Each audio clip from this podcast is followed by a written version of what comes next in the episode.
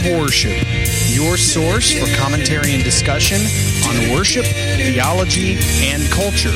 I'm your host, Dr. Jonathan Michael Jones.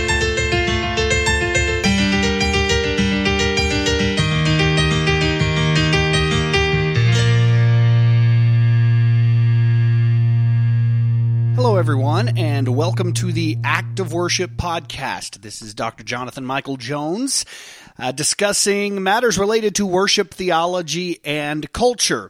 Uh, I want to start off by saying I, I mentioned this a little bit last week. This will be the final podcast for uh, the academic year, if you think of things in that way. My plan is to start back up at some point in the fall, but I have several projects this summer I'm working on and want to take a little time to invest in. So uh, this will be the final one, um, and I'm also praying about just the future of this pro- this podcast and some other things to do that I think will be beneficial and help the church and edify the church. Um, so uh, be with be in prayer with me about all that. Uh, just trying to figure out a lot of this kind of stuff. Uh, but I'm excited to be here today discussing something that I, I, thought about a few weeks ago that I thought would be very beneficial to the church, to Christians. Um, and it's something that I think we all uh, deal with. And uh, I'm going to be talking about the Christian faith as a faith with which to toil.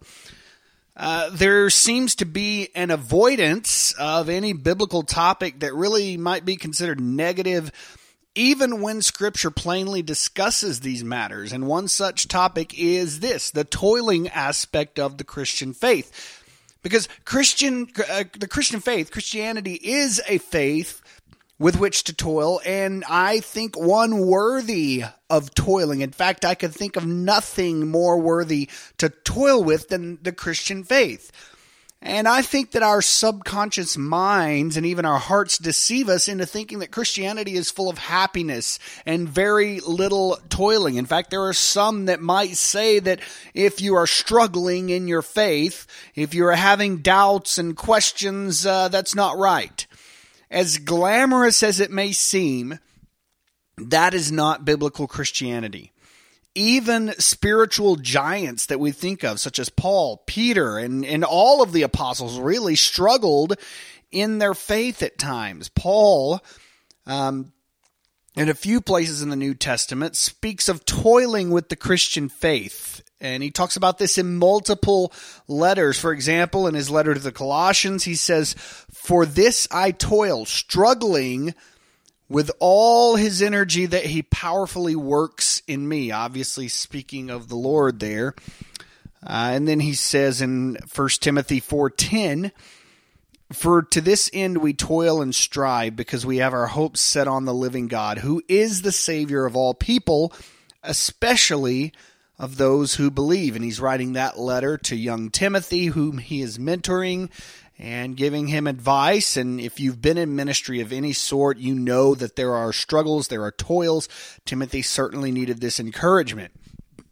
So these two scriptures in particular speak to the truth and the necessity of toiling in the Christian faith. A lot of people don't want to think about that, that there is a toiling aspect to our faith. And I dare suggest that if someone claims to be a follower of Christ, but does not toil, does not struggle, does not suffer, he or she really should, should carefully examine their faith. Scripture essentially guarantees these for God's people. If you're going through life and it's a bed of roses, check out your faith. There's something wrong. So how should and and I say that knowing that we live in the United States with the great um, luxuries, I should say, that we have had as, as Christians in America for so long. Um, but I think even then, if Scripture guarantees it, it's guaranteed. Even in our society, there should be those struggles and those toils. So, how do we toil with our faith? I'm going to give you three principles that I think are fundamental to someone who toils well with the faith. Uh, I think we all toil, but there is a way to toil well.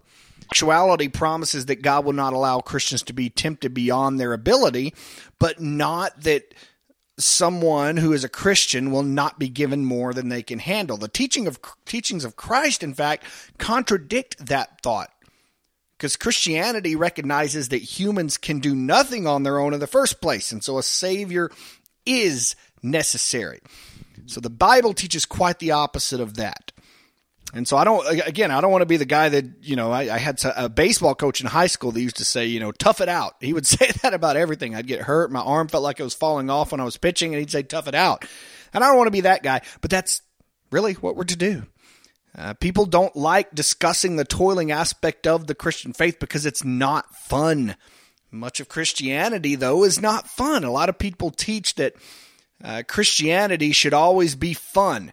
And when they teach that, they don't teach biblical Christianity. Our faith has not yet been perfected, but one day we will be in a perfect faith when we're with Christ, according to, uh, to, to Philippians 1 6.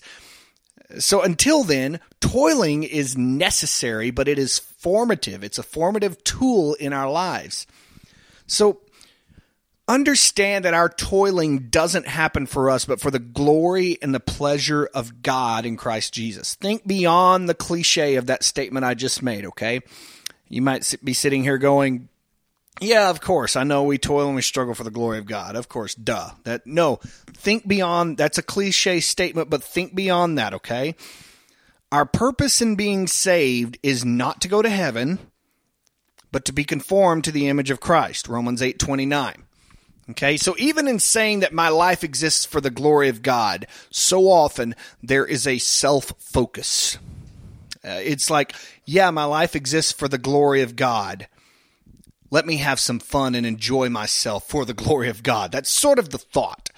It should be, the thought really should be, my life exists for the glory of God, period irrespective of what kind of fun or enjoyment I have. So anything we encounter in this life faces that governing purpose of the glory of God. So toiling is not for us, not for our enjoyment, for our pleasure, even our in, eventual enjoyment or our eventual pleasure. A lot of people like to think, well, I'm going to get through this and it's going to be better. It may not be better. Your life might be miserable the rest of your life. And hear me, that's okay. When you, especially when you think of what we have awaiting for us, the treasure in Jesus Christ. Um, however long you live here on this earth, you know, 50 to 100 years for most people. Uh, and people are living longer, but however long you live, that is a speck in eternity. And so toiling is not for us, it's not for our enjoyment, our pleasure, or even for our growth but it is so that we become like Christ. So, in other words, it's not for our growth for ourselves, but our growth in Jesus Christ, that we become more like Him, that He increases and that we decrease. In other words, the faith with which we toil is for Christ. So, when that becomes our perspective, the toiling process becomes a tool by which we view Christ's glory rather than our own disappointment. And so our trials are simply misunderstood. So, do you struggle in your faith? Do you toil? If you do, thank God that you are His. Toiling is normal, it's necessary for Christians. Your faith is not perfect, just as every other believer on the planet has an imperfect faith. But toiling is guaranteed and it is vital to the Christian faith. So fight through the questions Wrestle with the weakness and trust God's strength, which will bring you through it as we encounter a faith which is worthy of our toil. I hope you have a great uh, summer. I know it's April. It is only um, April the 7th. so there's a little bit for left to go for a lot of people, especially if you're a student. Uh, college students, that's your semester's winding up pretty soon. But uh, I hope you have a great summer and hope to be back at this in the fall at some point. Uh, but thank you so much for listening. My hope and prayer is that this helps people. Um, I, I don't claim to be someone who is incredibly wise or smart. I, I think I have a few good things to say, maybe that can help some people, and hopefully the Lord uses. And I hope it edifies the church. So, uh, but thank you so much for listening. And um, as I'm in prayer about uh, the future of this and, and some other ministry opportunities, be in prayer with me. Uh, so thank you again for listening. This is the Act of Worship podcast. This is Dr. Jonathan Michael Jones.